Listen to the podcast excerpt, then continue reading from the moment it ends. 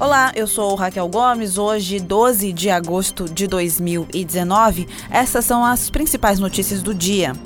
Pelo menos oito pessoas foram socorridas após o tombamento de uma Kombi no cruzamento da Avenida Bernardo Manuel com a Rua Leão 13, na Serrinha, em Fortaleza. O caso foi registrado no fim da tarde de ontem. Parte das vítimas, inclusive crianças, eram transportadas na carroceria do veículo junto com churrasqueiras e caixas de cerveja. Todos eles voltavam de uma festa de Dia dos Pais. Duas pessoas morreram em um acidente na Avenida Valparaíso, no bairro Conjunto Palmeiras, em Fortaleza, na noite deste domingo. Por volta das 9 horas, o condutor do veículo perdeu o controle e acabou batendo contra um poste da rede elétrica. No carro estavam sete pessoas. As duas pessoas que morreram na hora são o motorista do veículo, Francisco Éder Paiva da Silva, e a passageira Renata Ramalho Frutuoso.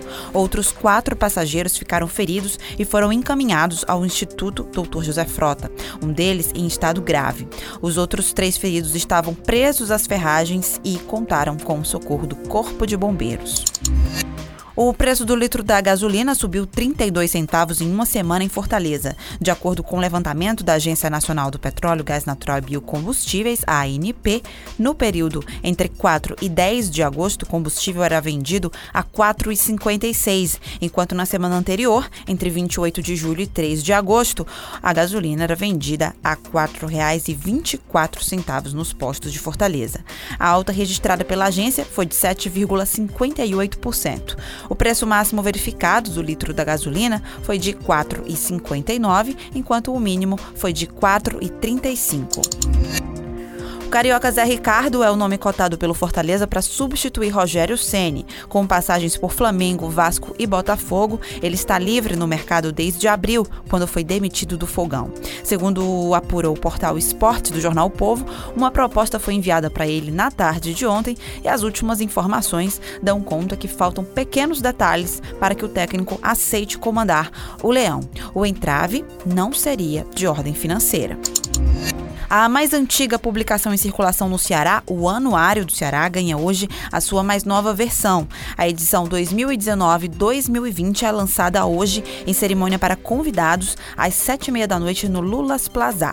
Além do raio-x completo do estado na versão impressa e digital, este ano o anuário traz um capítulo especial sobre a riqueza cultural e histórica do Geoparque Araripe, no Cariri.